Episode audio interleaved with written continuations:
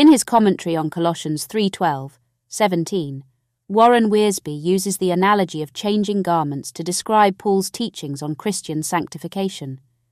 Wiersbe notes how Paul instructs believers to shed the grave clothes of their old sinful lives and to adorn themselves with the grace clothes representative of a new life in Christ. This change in attire symbolizes the transformative journey from an old life of sin to a new life of holiness and righteousness in Jesus Christ. The crux of this section, as highlighted by Wiersbe, is the underlying motives behind these actions. Paul doesn't just tell believers to change without reason, he provides compelling motivations for this transformation. Why should Christians abandon their old sinful habits and embrace virtues of the new life? Paul presents four key motives to encourage believers to walk in the newness of life. Romans 6 4. Thus, Wiersbe emphasizes the importance of understanding and internalizing these motives to truly live a life that reflects Christ's teachings.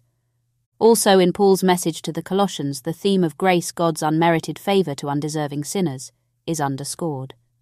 Three primary concepts about God's grace emerge from the verse. 1. God's choice. The term elect indicates God's selective love. He chooses not based on numbers or worth, but simply because of his love. This concept of divine election is a profound one. It is not determined by human merit or deeds. Salvation through God's grace is solely to exalt his glory. Although the idea of election remains a profound mystery meant for believers, it's not typically shared with the unsaved. We are reminded that God's knowledge about his chosen ones surpasses human understanding and the responsibility of believers is to share the gospel. 2. Sanctification. God sanctifies or sets believers apart.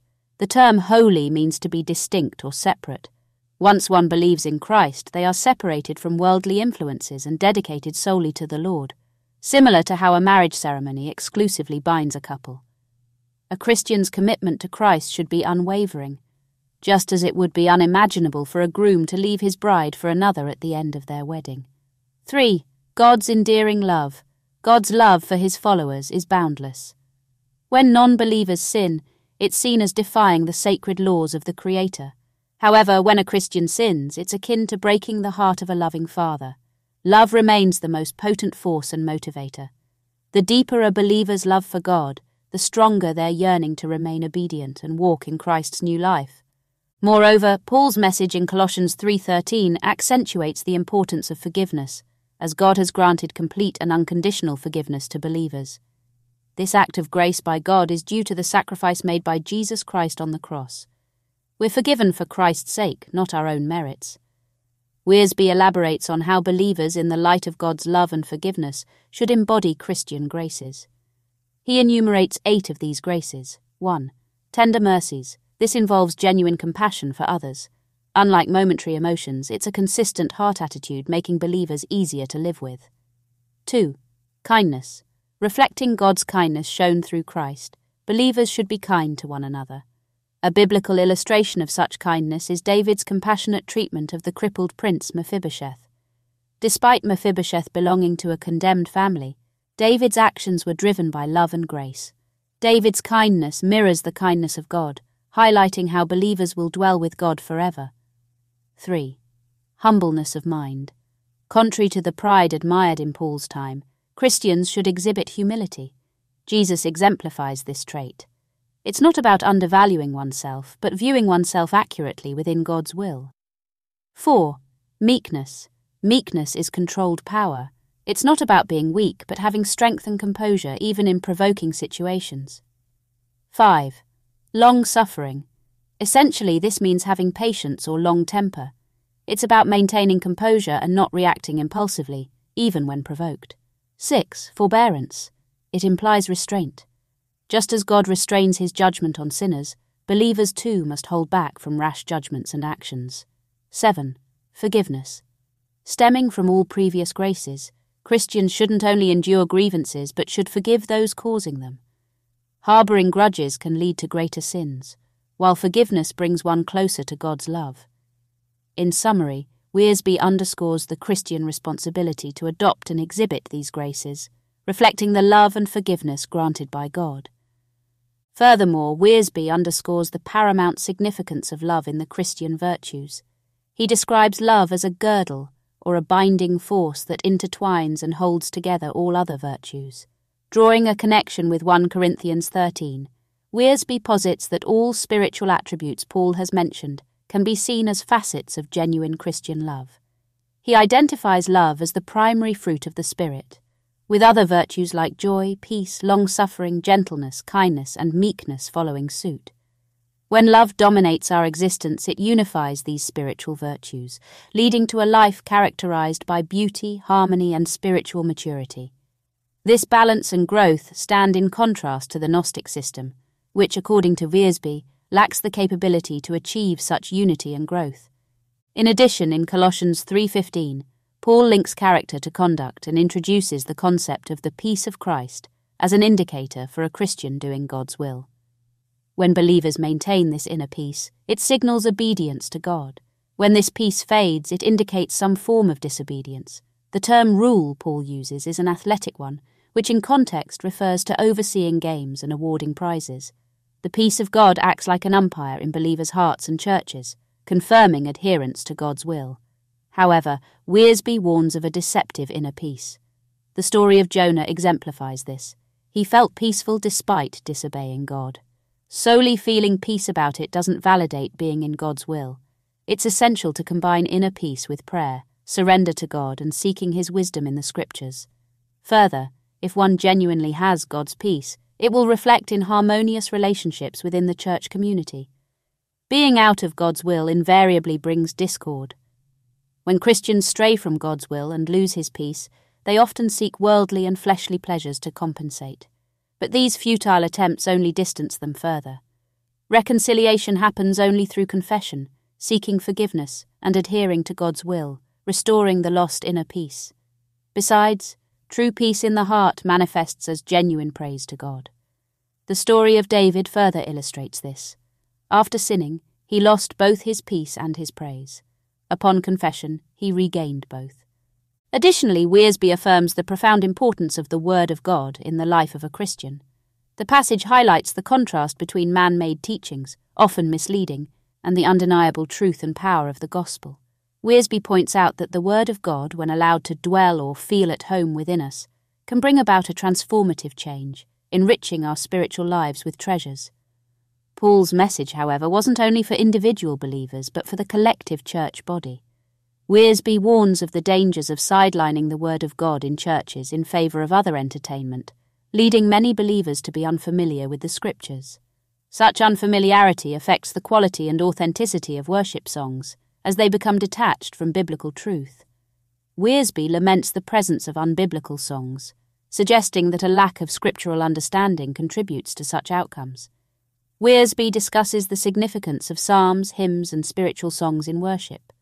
Psalms originating from the Old Testament have seen a resurgence in church services. Hymns, distinct from psalms, are songs of praise, and spiritual songs express biblical truths addressing fellow believers. Paul's teachings indicate that true worship involves singing from the heart, enabled by the word's presence within. Wiersbe asserts that this singing should be an embodiment of God's grace, even in adverse circumstances, as demonstrated by Paul and Silas's experience in the Philippian prison. In sum, Wiersbe draws a parallel between Ephesians and Colossians. While Ephesians focuses on being filled with the Spirit, Colossians highlights being filled with the Word. However, the manifestations of these fillings are consistent joy, thankfulness, and submissiveness, which influence one's relationships both at home and in the workplace. Last but not least, Wiersbe delves into the significance of names in the ancient world. Historically, names were pivotal, often altered by God in the Old Testament based on transformative experiences. Christians, by virtue of their faith, are identified with Christ's name, denoted only thrice in the New Testament. While initially a derogatory term, Christian evolved into a mark of respect. The name embodies two facets identification and authority. Just as a signature holds the power to transact or enact a law, invoking Jesus Christ's name grants authority, especially in prayer. Consequently, every action and utterance by believers should amplify Christ's glory, with any misalignment considered sinful. Affiliation with his name is both an honour and a responsibility often resulting in persecution.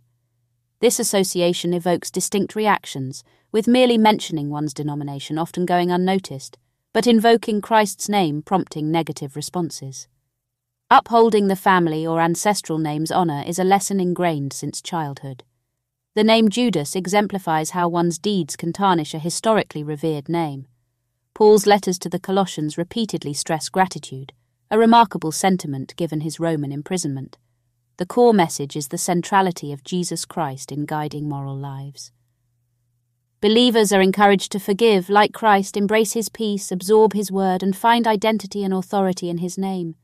Given our spiritual connection with Christ, we possess the means for sanctified living, driven by our experiences and appreciation of his grace, peace, word, and name. Thus, the highest motivation for any Christian is to honour and glorify Christ. In conclusion, Wiersbe likens Paul's teachings on Christian sanctification to the act of changing clothes. He illustrates this by urging believers to remove the grave clothes of sin and put on grace clothes reflecting a new life in Christ. The essence of this section is Paul's emphasis on the motivations for this transformation. He highlights four principal motives urging believers to live anew. 1. God's choice, where believers are chosen by God's love, not by their worth. 2. Sanctification, where believers are set apart for God. 3.